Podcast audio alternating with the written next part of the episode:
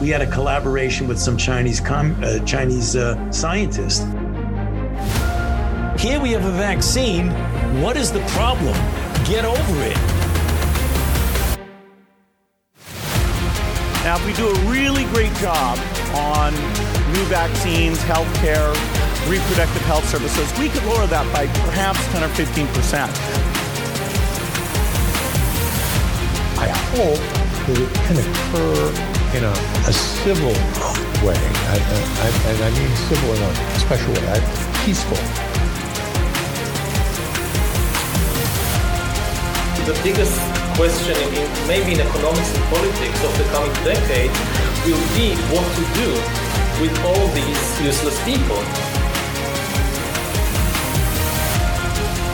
I just see the need for such a dialogue and I see the need for action. I see the need for great reset.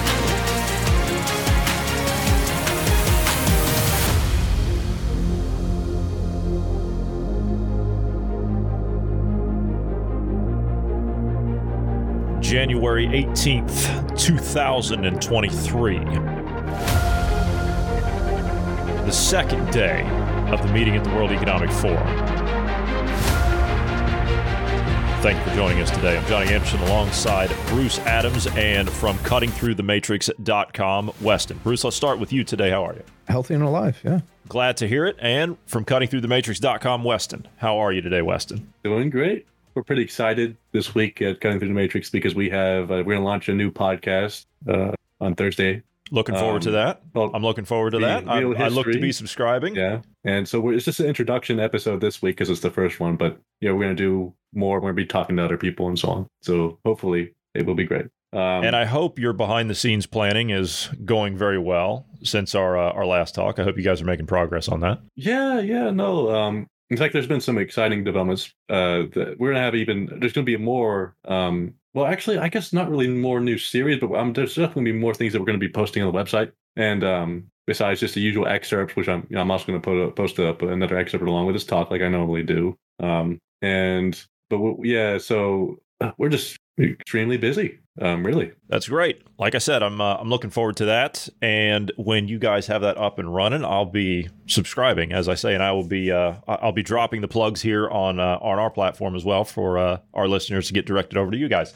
I wish you all the luck in the world in getting that off the ground. Like I said, if you got any questions, comments, or whatever, you know, just shoot me or Bruce a, a message, and we'll help you out in any way we can. So we wish you guys all the luck in the world and all the success in the world with that. So moving on from that, day two of the World Economic Forum. Where would you like to start? I have some bad news. Klaus Schwab, as I said yesterday, he didn't make the opening ceremony. It's it's a shame. You, you hate to see that, don't you? You hate to see that. I genuinely, as I said yesterday, I was really looking forward to that. I wanted to hear the speech from the man, the executive chairman. I wanted to hear it, even though the whole thing was going to be completely nonsensical and a farce and and hypocritical and everything else. I still wanted to hear it from the horse's mouth. Not to mention Jacinda Ardern, which I don't even know if she's going to be there this year. She's usually an honored guest, but unfortunately, he's not there. And you know who else didn't make it apart from George Soros? Bill Gates. Bill Gates did not make it this year. I'm deeply hurt. I was hoping to see old Bill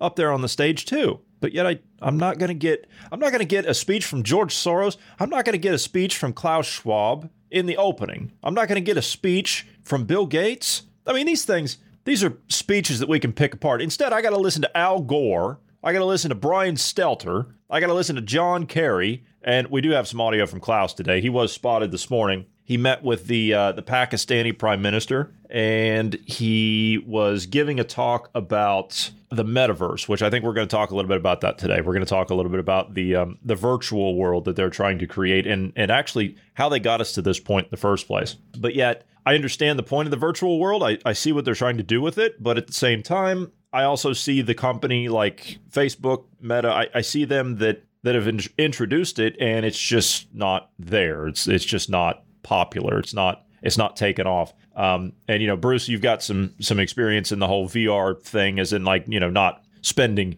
hours and hours and hours in it, but you know more about it than, than you know than I do, or I, I don't know if Weston if you've been in there or not, but I haven't. No, so- I haven't been. I've never been in VR. Okay. Well, we're going to talk about that today. We're going to talk about uh, the climate today. We're going to talk about 15 minute cities today uh, and, and, all this stuff. And you know, this is all fascinating conversations that we're going to have. This this is this is all going to be topics that you're going to hear the buzzwords for. You know, the 15 minute cities, the climate change, and, and the inclusivity, and all that stuff, trust, and everything else that these people talk about. But you know what? At the end of it, this is all window dressing, isn't it? That's what this is. This is all window dressing. This is this is a, a, a topic that we can discuss from now until the end of time. Ideologically, we're out in the middle of the field somewhere talking about all this stuff. When in reality, what we need to be doing is we need to be getting back on the road, the main road, and headed to a destination away from these people. What we need to do is we need to be thinking, at least the, those of us that are paying attention, those of us that have been eyes up to the situation from the start,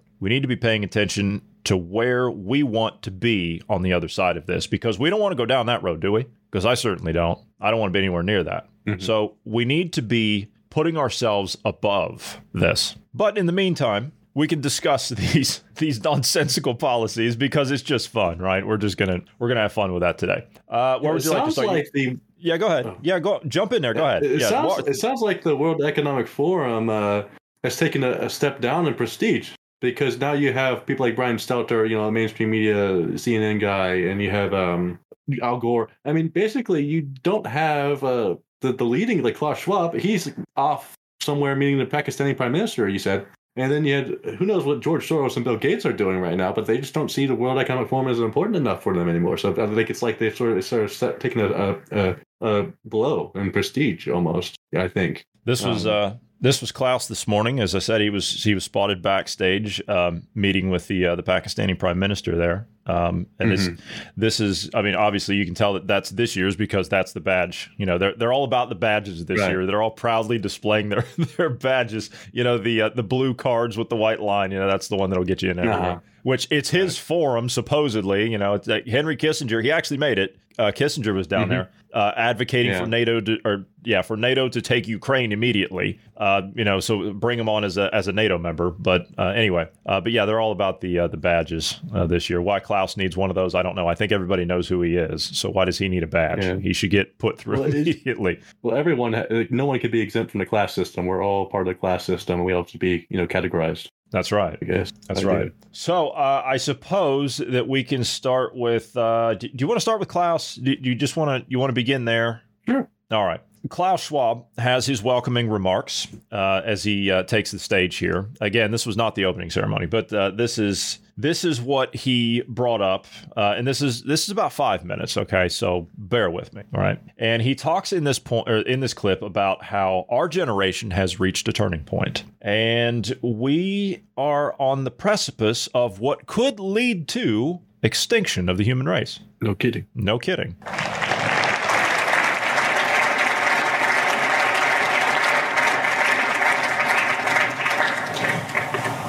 Thank you, Angelic and Amen, for this uh, musical opening of the meeting. Your Royal Highnesses, Excellencies, distinguished heads of state and government, Excellencies, dear partners and friends of the World Economic Forum, a very cordial welcome to the 2023 annual meeting. We are coming together under the motto Cooperation in a fragmented world. At the beginning of this year, we are confronted with unprecedented and multiple challenges. First, our global economy is undergoing deep transformation. The energy transition, the consequences of COVID, the reshaping of supply chains, are all serving as catalytic forces for the economic transformation. And the hotspots of this geo-economic remodeling are high inflation, high inflation, increasing interest rates, and growing national debt. This is particularly hurting low and middle income groups. It is exacerbating societal fragmentation. Second, the geopolitical system is also undergoing deep systemic transformation. Internationally, we are moving to what some people would call a messy patchwork of powers. There are superpowers, emerging powers, middle powers, regional powers, rogue states, and also large corporate and social media powers, all competing increasingly for power and influence. As a result, the trend is again moving towards increased fragmentation and confrontation. Thirdly, our generation has reached a turning point, confronted by truly existential problems climate change, exploitation of nature, nuclear possible incidents, or even wars, extreme poverty, and viruses. They all can lead to an extinction of large parts of our global population. And we have seen how much dealing with those risks, such as COVID or global warming, have again fragmented populations. And finally, the fourth industrial revolution offers us tremendous opportunities, but at the same time, technologies as computing, uh, quantum computing, blockchain, genetics, and so on, they also could create deep societal fragmentation. We have the ability to collaboratively build a more peaceful, resilient, inclusive, and sustainable world. But to do so, we need to overcome the most critical fragmentation. And the most critical fragmentation is between those who take a constructive attitude and those who are just bystanders, observers, and even into the negative, critical, and confrontational attitude. But the spirit of Davos is positive, is constructive. It means investing into a greener and therefore more sustainable economy, investing into a more cohesive society by providing everyone with the appropriate skills and opportunities, investing into the hard and soft infrastructure that modern societies require. And here in Davos, it means despite all those challenges, it means particularly investing in the spirit and the practice of solving problems through mutual respect and cooperation. We believe that we can do it, that through collective responsibility, innovation, human goodwill, and ingenuity, we have the capacity to turn the challenges into opportunities. Where, oh, where should we begin with this one? He, well, he concluded in a similar point that you know Alan you know has talked about before. Like they'll make like never let a good crisis go to waste. You know, you got to use the window of opportunity. He sort of said something similar at the end there. And then also he made an interesting comment that there's those people who take the are sort of bystanders or they take the even a negative critical point of view. Whereas, you know, where we here at Davos, our spirit is, you know, we we always solve the problems. You know, we have a constructive point of view. They're constructive, and anybody that doesn't agree with them are confrontational. Yeah, the, the, basically what he's saying is that the things that his forum promotes are must be's. And like the agendas that his former promotes are must be's, and anyone who doesn't like it basically is uh is is very negative and not solving the world's problems. Basically, you're against the you're just uh, making things worse. This entire thing, and, though. Uh, is is based everything that he's talking about every single thing that he's up there spouting off about this entire thing is based on the hegelian dialectic of problem reaction solution this entire thing mm-hmm. he's talking about supply chains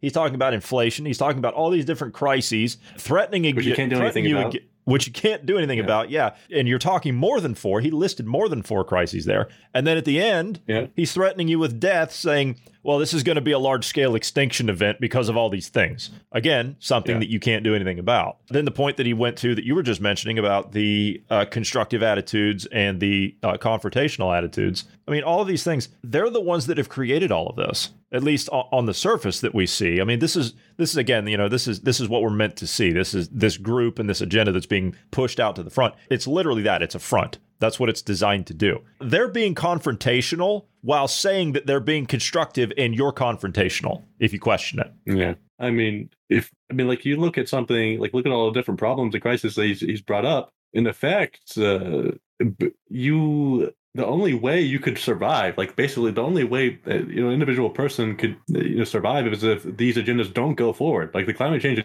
agenda, it's not sustainable to have you continue to live and exist as at least not certainly at the same standard of living as you've been living. And so, in effect, uh, these crises that he brings up, these problems that he brings up, they, that he feels needs to be solved, necessarily, like the solution necessarily involves pretty well forcing large portions of the population to go extinct.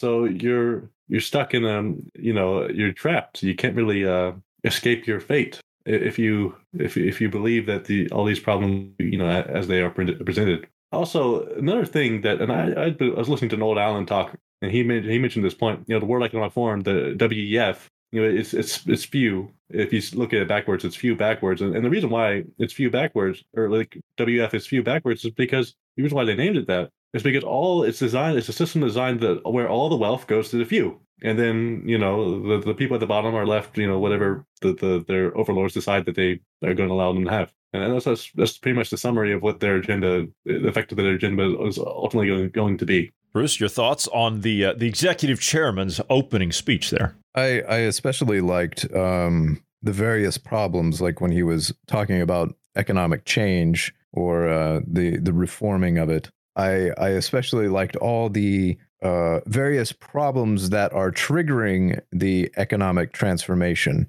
All of those are fabricated. Not one of those problems are an actual like uh, genuine. This just happened. We were une- it was unexpected. No, all of these were planned. The energy crisis planned. Mhm. Logistical issues planned. Pandemic, I argue, planned. All the stuff that we've had problems with were planned instances. Um, the only one that you could say is it was planned, but kind of not like the Ukraine, right? Russia, Ukraine. That was planned, but it was uh, it. When you get into war stuff, it's I, I I take a little bit of a lighter stance on that one because it's like one side could plan it and then it just gets exploited. You know, don't let any crisis go to waste. So this one may not have been planned to the same levels that the other ones were uh, by the same people, if you will. Uh, but I think it was planned nonetheless. And then you get into the other things he talks about. Those are all planned instances. This is all being engineered to try to to push us into this uh, fourth industrial revolution that he's talking about. Uh, so yeah, I, I especially liked that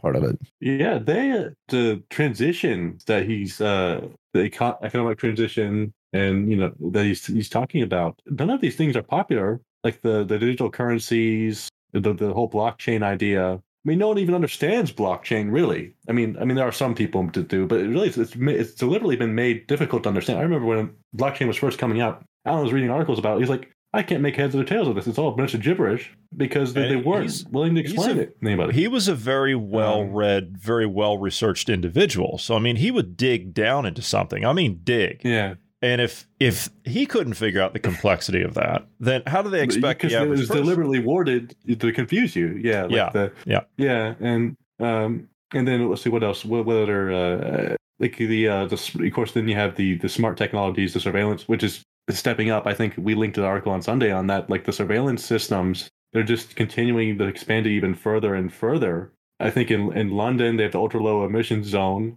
that they're trying to expand to outer London, Sadiq Khan, and part of that is that they have to have more surveillance so they can you know keep track of all the different people who are leaving and entering and leaving the city, leaving the area, so they can you know charge you twelve point five pounds or whatever it is if you go over your limit each time you go over your limit of how how, you're, how much you're allowed to travel. And remember, UK is the most surveilled society in the world. especially London. I think London has like the most security cameras in the world or something, and they're still just, just keep on expanding it. And, and the other countries are doing similar, just not quite as advanced as as, as London is. But I mean, the other it's, the same all over the world. I think even uh, Rwanda, like the light, is one of the lighthouse countries of the World Economic Forum, and even in Rwanda, they have like a mobile payments, like a digital type payment system going up. They're trying to implement, you know, like countries you wouldn't even think would be trying to implement, you know, digital only type payments, like the, you know, so- Nigeria was a test ground for them. Yeah, Nigeria was a was a test ground for them. They tried it. Uh, they had the reason they tested it in Nigeria. I remember seeing the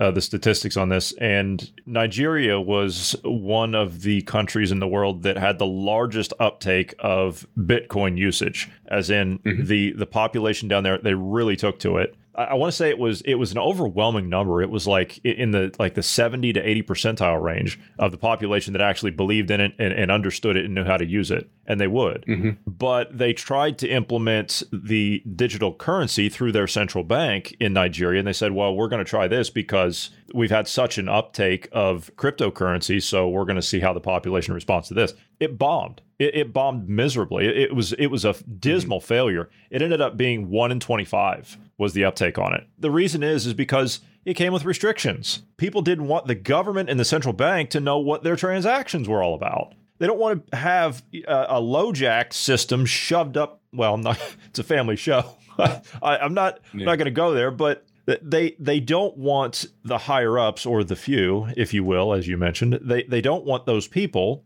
to know what they're doing, and that's just common sense. I don't care that some uh, some moron that was born with a celestial silver spoon in her mouth is sitting up there on a stage in Davos saying, "Well, the future of government is financial rule because that's going to give us clarity." No, lady, that's going to give you abject control over a population. I'm not interested in giving you any of my data. China with the the thing that they have there and the protests that have been going on recently about the recent because they're still they got another lockdown there. In fact, uh, Haass from the CFR, you know, he said his predictions for 2023. You know, China's gonna they want to attack Ta- Taiwan or they want to take over Taiwan, but they're not going to because uh, they're they're going to be bo- bogged down by this COVID upsurge in COVID cases. So even the CFR is like, yeah, it's going to be busy with this one. But the the um Was that the Richard restrictions Haass? there are such. For Richard clarity, Haass of the CFR. Richard- okay, all right. Just I'm just making sure. Yeah. hmm And, if you, we posted an article on this on Sunday, but the if you look at what's going on in China, they basically they're getting people who will go or like they'll try to travel somewhere,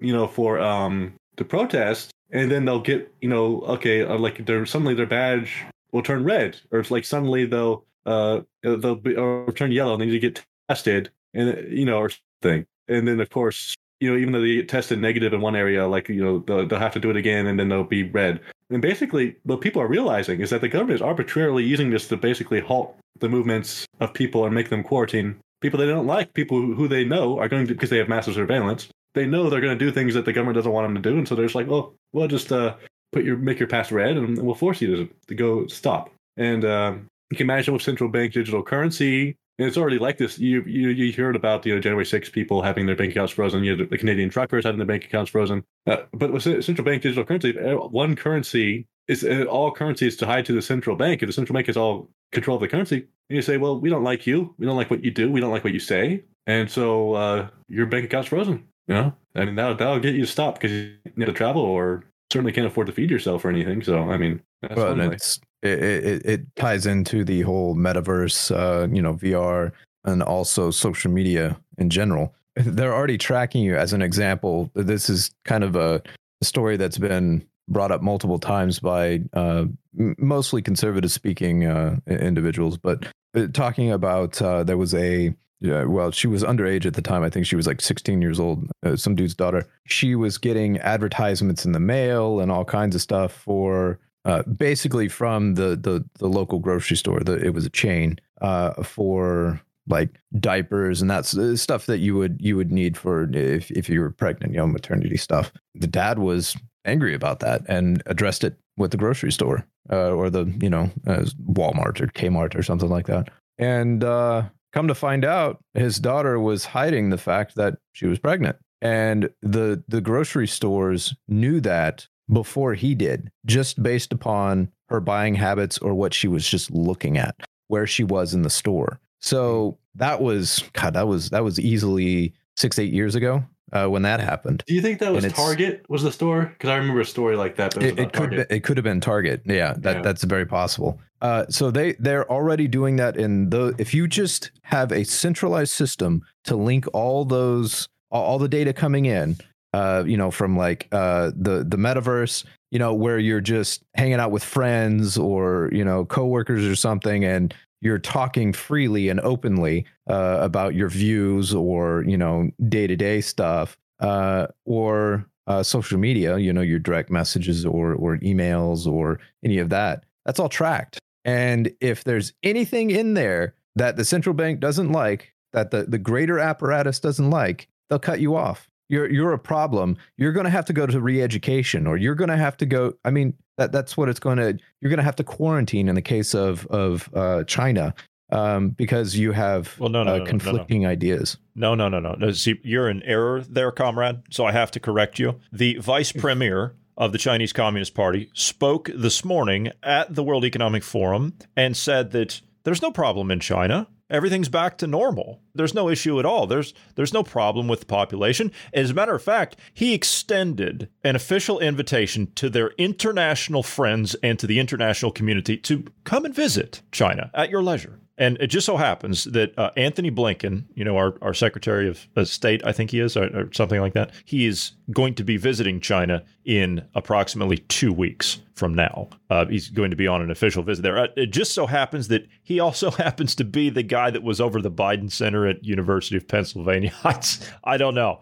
I, I don't know. I'm sure that there's no correlation there whatsoever. Bruce, you were nodding your head. Are you, are you not? You not anxious to hop on a plane and, and go visit our, our international friends over in communist China? Well, uh, I, I was at first going to say he'll come back with some new variant of COVID uh, because you know uh, that's where it originated. Uh, but then I, the you you shot that down uh, as you continued because you you you brought up the fact that uh, the the connections between the Biden administration and China, and um, it just reminded me that the the whole that office fiasco with the intel there, uh, the the top secret documents. It just reminded me that that uh, university received more donations from the CCP than any other university in America Uh huh. by uh, a large factor. Actually, I think it was like what was it, 35 million. I'm I'm wanting to say off off the top of my head, something like and, that. And who who they were- ran that office? Who who ran that office at University of Pennsylvania, the Biden Center there? Who who ran that? It was Antony Blinken.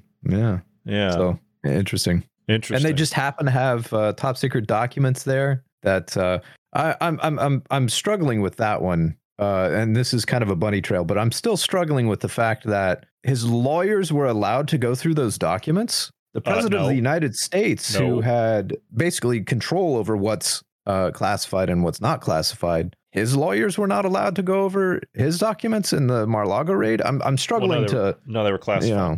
Oh, oh, yeah. You see, Trump's a criminal.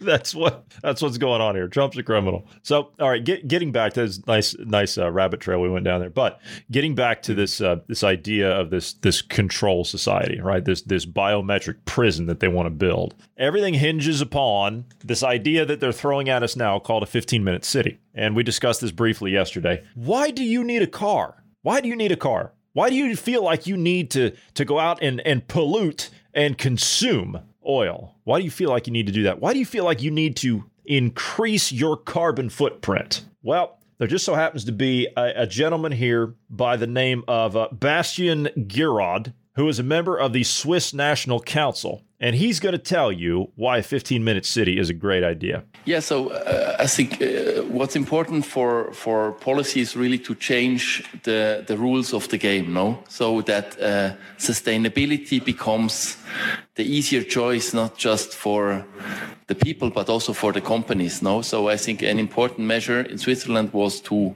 have uh, support for renewable energy, for energy efficiency, but also then. Um, changing the way districts work. For instance, I, in Zurich, we have a lot of districts where you actually don't need a car because all the activities, no school, um, uh, buying something, everything you can do in walking distance, no? And by doing that, no, people don't buy a car and it, it, it it's not felt like um, actually they would like to have a car and, that, and they are not allowed to have it, but they simply don't need it because the environment was built in a way that they don't need it. And I think this is what policy needs to, to, to do. They have to change the environment. So a sustainable lifestyle, uh, a lifestyle in harmony with nature is the easiest way to go. And, and also for the companies. No? And, and here perhaps a last point. I really like what you said on following through. No, we had all these nice commitments. We had the Paris Agreement we also here at World Economic Forum have every year very nice uh, co commitments. What's important is really to follow through and also to also shed the light. Sometimes you're very critical with those who are acting, say there are, and we need to be critical, no, and see that there's no greenwashing, but we should also put the light on those who are not acting. And I think policy needs to try. And I think, for instance, Biden's suggestion to that the government only buys with companies who commit to Paris, who commit to science-based targets. I think that's a smart policy. So that policy tries to leverage also the action from, from companies and somehow gets all companies to act. No, I think this is a smart way to do politics. In the end, policy need also to be smart because again, we need to have the buy-in from all the population, else we're not re-elected and um, change is not happening. No, uh, so it needs to be smart policy, which is at the same time also transformative. No. Neither one of you look impressed. Yeah, he uh, I mean, basically, from what I'm getting from it, from that you know talk he gave, he's saying that uh, you, you, it's not like you won't be able to have a car. It's just that we're going to make it so that you won't need one. And really, what I think he was trying to say, I think he, he was he didn't say this, but I think he was trying to say it's like you won't want one either because they're going to train you not to want one. I think that's really the idea. It's basically they're going to make it so penalizing and punishing that yeah, sure, theoretically you could you could have a car, but you you just you just won't want one. I think that's that's really what they're going with it. It all hinges around the fact that you live in a major metropolitan area. Like mm-hmm. they, they, haven't these people none of these people have lived outside of their ivory towers in some city somewhere, some plastic city somewhere. They they've never lived outside of that. They think that they're going to be designing the future based around that and everything mm-hmm. else becomes irrelevant. They're going to have vertically integrated manufactured food supply places that are owned by Bill Gates and yeah. that's what they think they're going to sustain things from. And it's it's just nonsense. It's complete nonsense. They don't take into account. Awful. It, it does sound awful. It sounds just god awful, just gray, stagnant, just disgusting. Is what it sounds like. Well, it's uh, it's like the uh, map, the um, what was it, Agenda 20, uh, 21, I believe it was. Yeah, they were hoping uh, to have that done by 21. Yeah. Yeah. Well, we've talked about that map before, and I think we've uh, posted it on Telegram before, where basically the only place you're allowed to live is in the major cities. You know, you're not allowed to live outside in the rural areas. So, uh, in this case, a car wouldn't be as um, uh, needed, uh, as it were, because um, well, you know, you're you're you're all within a 15 minute city. It, it was interesting. Uh, some of the things he was pointing out there. I, I have a kick about efficiency and actual green energy, uh, specifically green energy with a blue hue to it. Fusion and fission. Uh, currently, we have fission, but we're working towards fusion. Great efficiency with that. It's very clean. It's the safest energy source that we have currently, and yet that's one of the things that they're not pushing towards, at least not in the U.S. anyway. Well, um, I think one of the reasons for that is, and I, you know, correct me if I'm wrong. The reason that they're not pushing for that is because it doesn't fit with their agenda because it's not quote sustainable. So it's not it, it's not one of these sustainable uh, energy sources that they can tout. There's no way that they can talk around that either. Yeah, yeah that, that, mean, that's that's one of the reasons that they're doing it. But to to his point about efficiency, if they would get out of the way and allow businesses a free market system to function, it tries to find the most efficient way inherently. Because as a business owner, I want to make my business as efficient as possible so that I reduce my costs uh, as as best as possible. So inherently, the system it, it, drives towards more efficiency. So if they'd get out of the way and let people, uh, you know, create and and find these innovations, we will become more efficient uh, over time. It, it, it's they're pushing us into a control mechanism. That's that's the entire point of this is they're pushing us into something that they have full control of. Yeah, they, they also don't want more consumption. They want less consumption. They want less. Want people to use, less resources because people don't want that because you know they want to live and they want to be happy and they want to be comfortable. And uh, and so, you know, basically they have, I mean, they try to spin it as if it's good for you, as if they're benefiting you, but they, they don't know, no matter how you cut it, it's uh, madness and it's really harming a lot of people, especially low and middle income people, which Klaus Schwab himself said, yeah, a lot of low and middle income people are hurting right now. You know, gee, Klaus, I wonder why, I wonder why that is. well, let's take a look at where they want to push everybody. And, you know, we've surmised kind of the, the ideas of, of where they want to shove everybody. They want to shove everybody into this metaverse, don't they? They talk about dumping a trillion dollars into the uh, the metaverse uh, because that, that that's what they estimate by 2025 that it's going to generate. Um, how about you look at reality and stop living in a dream world, and you look at the fact that Meta has lost one trillion dollars in the last 12 months? How about you look at that statistic? Oh no no no no, we're not supposed to look at that. We can't look at that. But Klaus Schwab, he seems fascinated by this and the capabilities of it. Let's hear what he has to say. Journey. Um, we, we, we may have seen uh, the first applications. Uh, I have to say, for me, um, uh, it was uh, first experience to use an avatar, um, but uh, I got so fast um, accustomed to it, so I'm fascinated by the capabilities which we have, and uh, I know it will take some time, but for me, this is the next phase, the next big phase of development in the virtual world, and we are very proud that together with our partners, we can work on making the first, on creating the first use of this technology for the public good. Klaus, thank you very much. Julie, I mean, Accenture are already using the metaverse on a, quite a massive scale internally. Can you talk a little bit about your engagement with this project and also about the wider applications for the metaverse in business? Great. Well, let's start with business, and we'll start with one number $1 trillion. So that is what we estimate by 2025 the metaverse will influence in revenue in the private sector. And that really is going to cross three big areas. So it's super simple consumer, enterprise, and industrial. Oh, how convenient all of that is, and how seamless they make it sound. I mean, aren't you going to be just filled with excitement when you see an avatar of Klaus Schwab walking up to you in the metaverse? Aren't you going to be happy about that? You see, he was shocked at how how easy it was for him to just take on that new adventure. And he sees all of that potential there. Weston, in prep, you talked about how they've been designing this this template for these avatars for decades now. And now they want to upload all of this. And they I, I guess for lack of a better term, they they literally want to push all of this now into this this digital world. Because I mean, just as we talked in the last segment about how god awful and stagnant and gray and, and miserable the real world is that they're making. They want to push everybody into this to make it seem like it's all flowery and uh, and a utopia in there as opposed to the hell that you're going to be living in. And that's just a secondary use of it. I mean, basically, what this is, this metaverse idea, this you know the VR idea,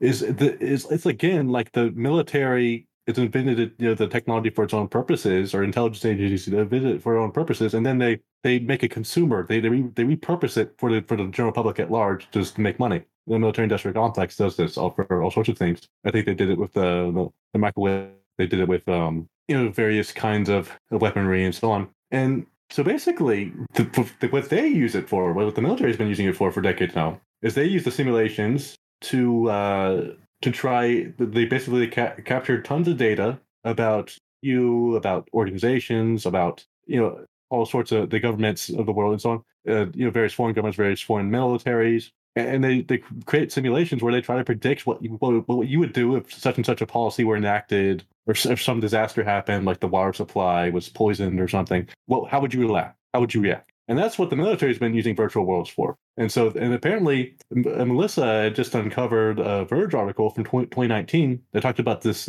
sentient project that the um, NRO, nro national reconnaissance office it's uh, I think it's I think it's under the Air Force or Navy or something. It's a not a well-known agency, but they've been doing it. You know, they have their own sentient brain project where they're they're basically trying to create you know little uh, sentient U's, sentient. You know, they try to you know they, and they predict what everybody's trying to all the different actors in the world are trying to do. You know, and and I mean, it's classified, so you can't really know that much about it. And I think a lot of the love the military has a, quite a few different uh, programs. It's not just one or two things. Like they, they have a lot, and that's just the U.S. Never mind what all, what all the other countries are doing. And so they have that use for it. Okay, but apparently they, they actually quite like that uh, that use of it a lot because I think the guy from Purdue University, Chaturvedi is his name. He was getting millions of dollars in contracts, and this is one person, one computer scientist person. Never, mind, you know, there's, there's hundreds of them, if not thousands, working on these sort of simulations. They're getting lots and lots of money to make them. So you, presumably they, they find these simulations quite effective, unlike the computer models that we're given about the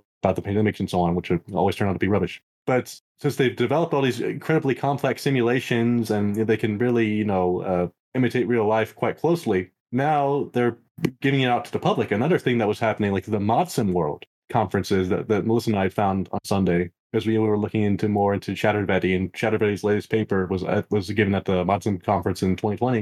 It was about you know the policy impacts on societal behavior or something. You know, something like you know, just like Alan would say, that's that's exactly what they use these simulations for.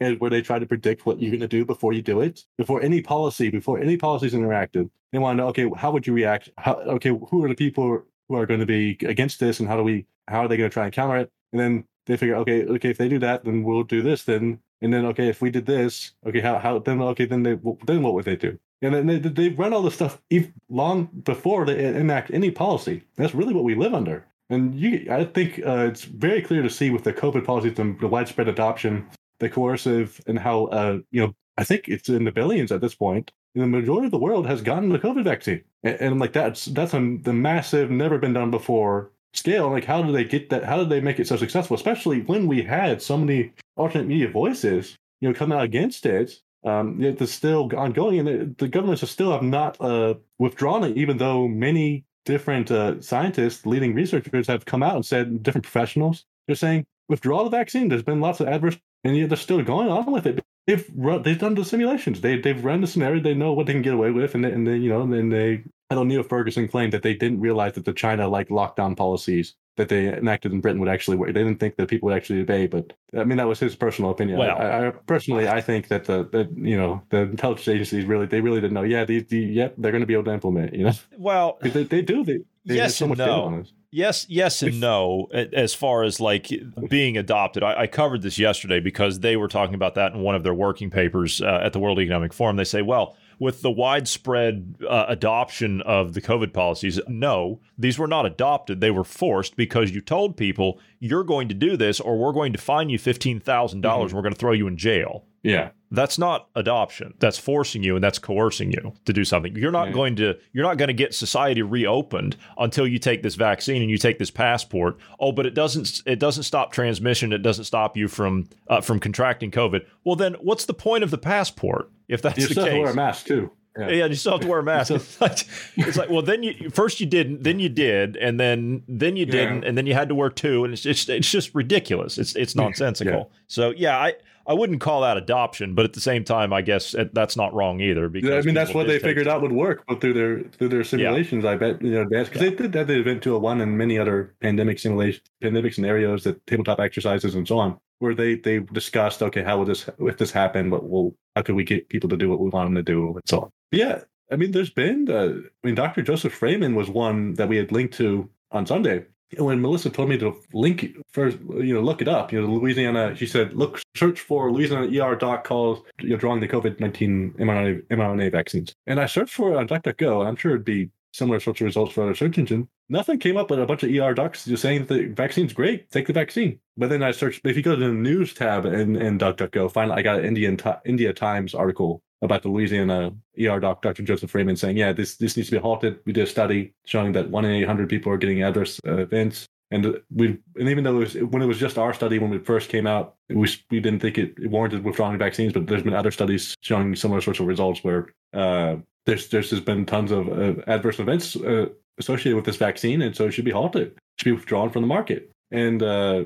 it hasn't, and I don't think it will because uh, in, there's so many professionals the whole time, the whole COVID lockdown. You had, you had the Great Barrington De- Declaration and so on. There's so many professionals that come out against all the different COVID policies, and the governments really have not relented at all. Um, I guess they've uh, they've got their uh, you know all I can say is that they've uh, you know they've really done a, a, great job from their perspective, from their goals. You know they've really they've disrupted the supply chain. They've, they've lowered people's standard of living. They lowered people. They've they've restricted people's ability to travel. You know all these goals that they were wanting as, as parts of the SDGs, they're getting uh, through the pandemic, or at least partially through the pandemic. And then of course they're still going to continue with climate change. They're still going to continue with sustainability and build the 15 minute. Actually, Scotland's going to do 20 minute cities. That recently came out. Scotland's going to do 20 it, minutes. Is that because the Scots can't get somewhere um, in 15 minutes, so they have it takes them an extra five? Is that is that why they're doing? I guess. Uh, I guess I don't know why it was it was 20 instead of 15. I guess they just just looked at their cities and they're like, well, with the layout, with our layout of our city, we don't have to rebuild everything. So we're like, uh, so they're thinking, well, we'll just make it 20 minutes, and, you know, it'll work. You know, we'll be able to have every all the the, the food, the hospital, school, all within walking distance. You know, um,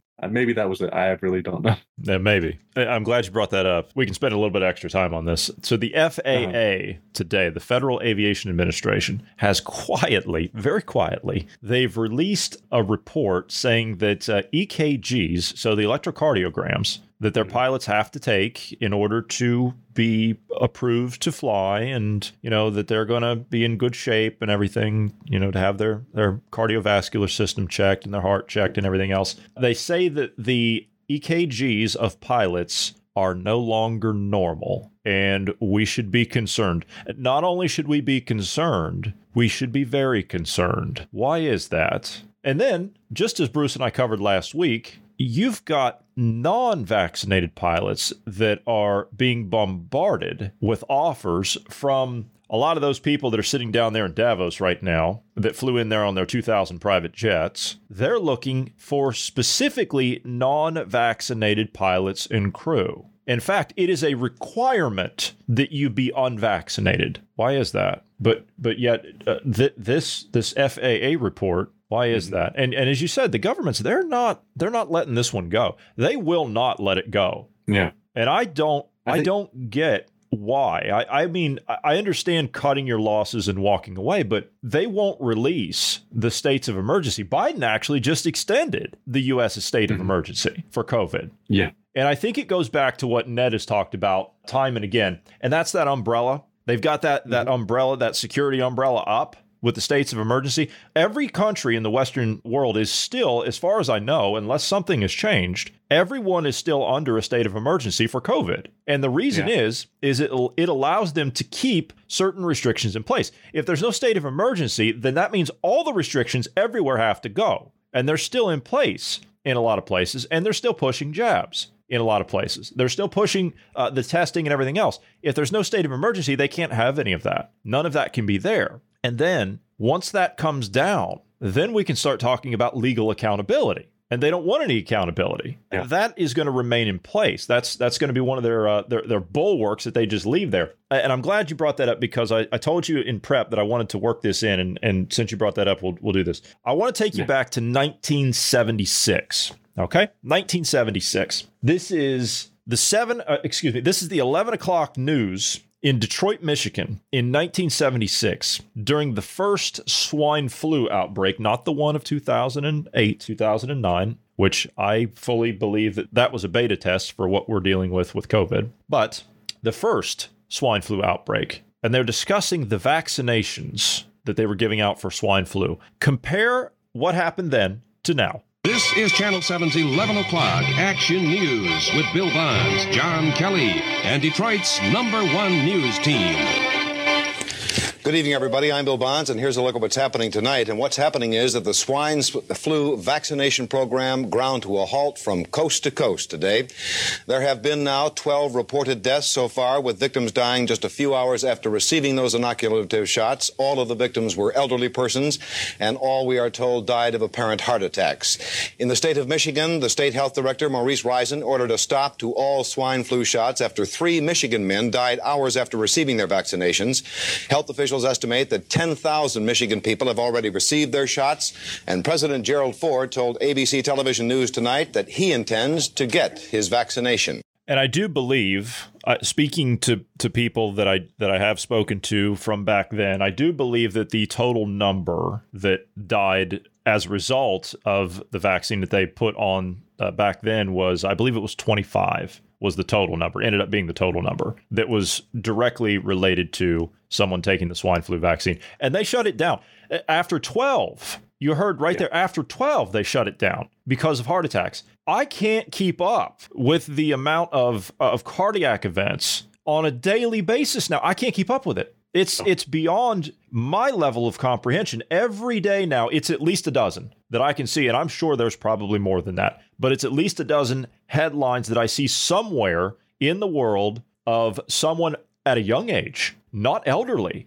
at a young age, someone between the ages of hell, we've seen all the way down to, to six years old, and, and well, infants with blood transfusions, but we've seen 18 to, to 39, that age range, somewhere along in there. We're seeing that demographic being hit the hardest. Our demographic, the, the millennial generation, we're seeing that being hit the hardest. Mm-hmm. But you see how far we've we've moved from 1976 till now. Yeah, we're much more totalitarian, aren't we? Uh, we're much more. Um, I think Alan said when the pandemic was going to happen, which you know he's talking about, he's talking back in 2008 or something. He said when you're going to see them come out, and they're going to be the the more obvious, you know, the more uh, obvious that they're wrong, that their policies aren't really helping the people and so on, the more determined, the more uh, dogmatic they're going to be about their policies. You know, like they're not going to allow any debate and stuff like that because they know darn well it's not benefiting; it's actually hurting the people. And but they can't, you know, and they're not to, and, and, that's what they want, and they're, and they're not to relent because you know it's doing what they want, and uh, you have no power. You're just a peon. You're just a general public,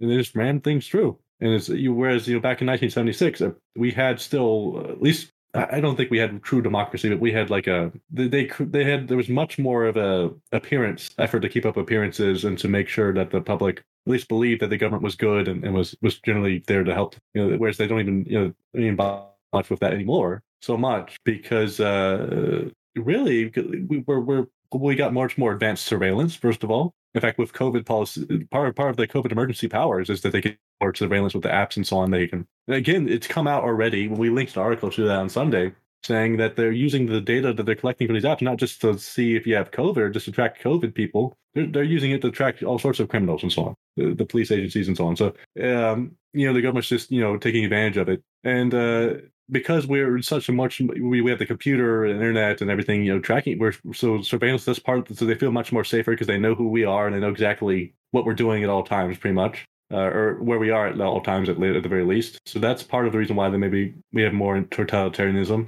i think a, a large part of it is you know, we've been worked on for decades uh, you know the, the, with um, drugs and and the, just the culture in general is a lot worse we've had increase in autism you know we've had you know food supplies not as you know, we've had all sorts of GMO foods forced on us. Fluoride in the water's been for decades now. Uh, we had let's see what else we, we you know the childhood inoculation, especially in the United States. The United States, I think, has more childhood inoculations than any other country. We've had uh, uh, basically we've just lost lots of freedom. Really, is what's happened. It's no longer the good old days. I don't know how else to put it. Even though like even the good old days were not necessarily good old days, but they were. You still had some freedoms. You know, you still you still could you know, go out and travel wherever you wanted. You know, you could uh, say whatever you wanted, pretty much. Um, you could, uh, you know, you, you, could wear what you wanted. You didn't have to wear a mask anywhere. I don't think there was a mask masking policy. Although I, allegedly during the 1918 flu, I think it did have masking at the, that. But even then, like it didn't last for anywhere near as long as uh, just COVID has now. Like it's been we're going on three years now. Um, so yeah, it's, it's that that's that news clip. Thank you for uh, link for showing us that. Uh, I think it's you know very telling. I mean, you could just the comparison between then and now is just ah, you know. Yeah, and um, I just so happen to have a uh, a photo here from the uh, the 1918 Spanish flu pandemic, and as you can see, back then, just like today, it didn't affect the upper class, the masks. Mm-hmm. So wow, they didn't have to wear them any more back then than they did today. Not surprising. Figures. Uh huh. Bruce, you want to uh, you want to jump in there because I have one last clip of Klaus that I would like to play. Uh, would you prefer that I do that first, or would you like to uh, to comment uh, on everything thus far? Uh, I, I, was just going to throw in a little bit with the the the COVID uh, rhetoric uh, that that's going on right now with the elite, um, and, and, comparing it to the the 1970s video you had there one of the other things that they were they were talking about with in comparing, which by the way, real quick, I I did a quick run on the numbers. That was uh basically one in a thousand. Uh, basically, it's point point one two uh, percent from the numbers that they gave. The ten thousand people took the jab.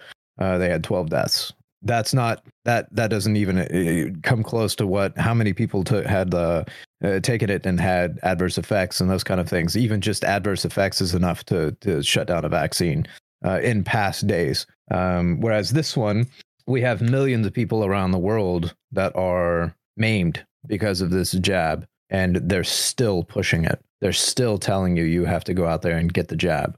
So, yeah. But uh, we even have nowadays, we have constitutional uh, lawyers uh, basically saying the government can go in technically and jab you by force. The, the Constitution more or less protects them because the Constitution doesn't really address that. And I, I just wanted to point out that this particular lawyer, he's missing the fact that the federal government does not have that say. Number one, um, it's technically all powers not given to the federal government is given to the state. And mm-hmm. when you look at the uh, preamble to the the Constitution, it says health is something that government can give advisory roles to like they can advise you on health they cannot force you to do things um, uh, as the declaration says life liberty and the pursuit of happiness life entails medical procedures, in my opinion, uh, because you know things that pertains to your body. That's that's your life. That that's so the government has no say over that, in my opinion. But it's it's as you as you pointed out, Weston, how much things have changed from back then. You had the illusion of more freedoms back then than we do now, and I, I think that was one of the things that they understood back then is that the government doesn't have control over your body. Because uh, basically what this constitutional lawyer is saying you're a slave to the government. That's basically what he's he's saying. And uh, the the uh, news he was on of course did not push back or ask any other further questions or anything on that um, idea. Yeah and, and don't make a no mistake. You are a slave if they can force you to take you know something inject something into your body. I mean because uh, not only could they possibly kill you, I mean, they could lobotomize you. In fact, that's you know what Alan has talked about many times is that's probably one of the reasons why they push vaccination in general so hard. You know, who knows what else they could? I mean, they could modify. Now they have, this mRNA technology where they can edit your genes or affect how, how, your genes are expressed or something. You know, you know, or like you know, different uh, genetic uh, gene therapy. I guess is what this called techniques that they can use now. So really, this is a uh, you're modified however they want to modify you, and you that means you have very little say over your life if you can't,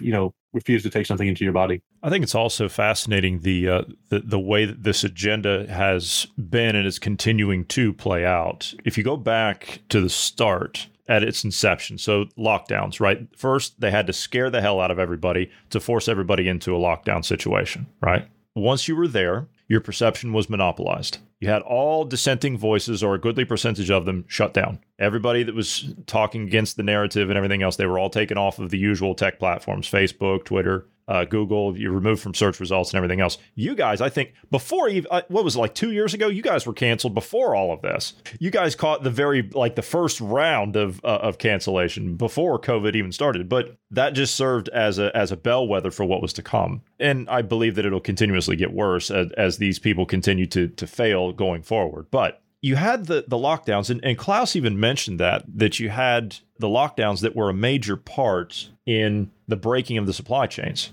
Okay, well, let's go from the lockdowns. They use the lockdowns to do what? To force you to take a vaccine against your will because they dangled the little carrot out there in front of you saying, well, if you want things to open up, this is what you've got to do. Don't think about just yourself, think about everyone else, right? Once they got that turned on, right? Once they once they turned on the fear, and that's what it was. They scared you into compliance. I don't think that the fear that they used then is going to be anything compared to the fear that they're going to instill in people that have taken it, as in what's going to happen to them since they've taken it. You notice now that things are starting to come out. They can't hide the bodies anymore. They're piling up out in the open now. The freezers are they're crammed full in the morgues. So now they're just dropping dead on the streets. That's a problem. That's a big problem. And then, of course, they're still pushing the jabs because that's what they do. They never admit fault. They always double down, just like a degenerate gambler. Never forget that. I think the the campaign of fear going forward, planting that doubt into someone's mind about, oh my God, what did I do? What decision did I make? What what brash decision did I make? Not thinking about it, just wanting things to go back to normal. I just wanted my freedom back. I just wanted to go on vacation. Of course, they're going to give you one last vacation. Of course they are. Why not, right? Because you're not going to be creating that carbon footprint much longer. Never forget what Klaus Schwab said early 2022 about our generation, the millennial generation. Because what did he say? What did he say when he had Justin Trudeau up there on the stage? The new world that we're going to build is going to be a young world. It's going to be a digital world. Well, to do that, you've got to get rid of everybody that's not young, right? Of course, they've had really, really bad problems with the younger kids, you know, the school kids, the ones that are dropping dead after gym class. Those, yeah, you're having multiple casualties there. And then, of course, you're seeing the largest uptick in casualties in the 18 to 39 demographic or 18 to 40 demographic. We're experiencing our our demographic, our millennial generation, we are experiencing a Vietnam war every 12 months. Do you understand that? As in casualty rates. Does that wake you up? Is that a cause for concern to anybody? Does that resonate with anybody? Oh no. No, no, no. Monday night football's on, right? Never forget what Klaus Schwab said to our generation specifically. Waves of lockdowns and the stresses of finding work or returning to workplaces have even amplified the existential and often silent mental health crisis. So, what should you do? Use the millennials and the Generation Z. What should you do differently?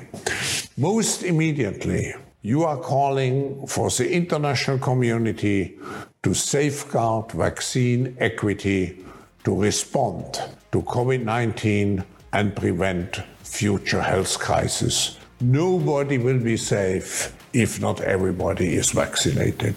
Don't do it for yourself, do it for everyone else. I certainly the elite won't feel safe until everybody's vaccinated. That's for sure. At least all the That's people true. down below. That is true.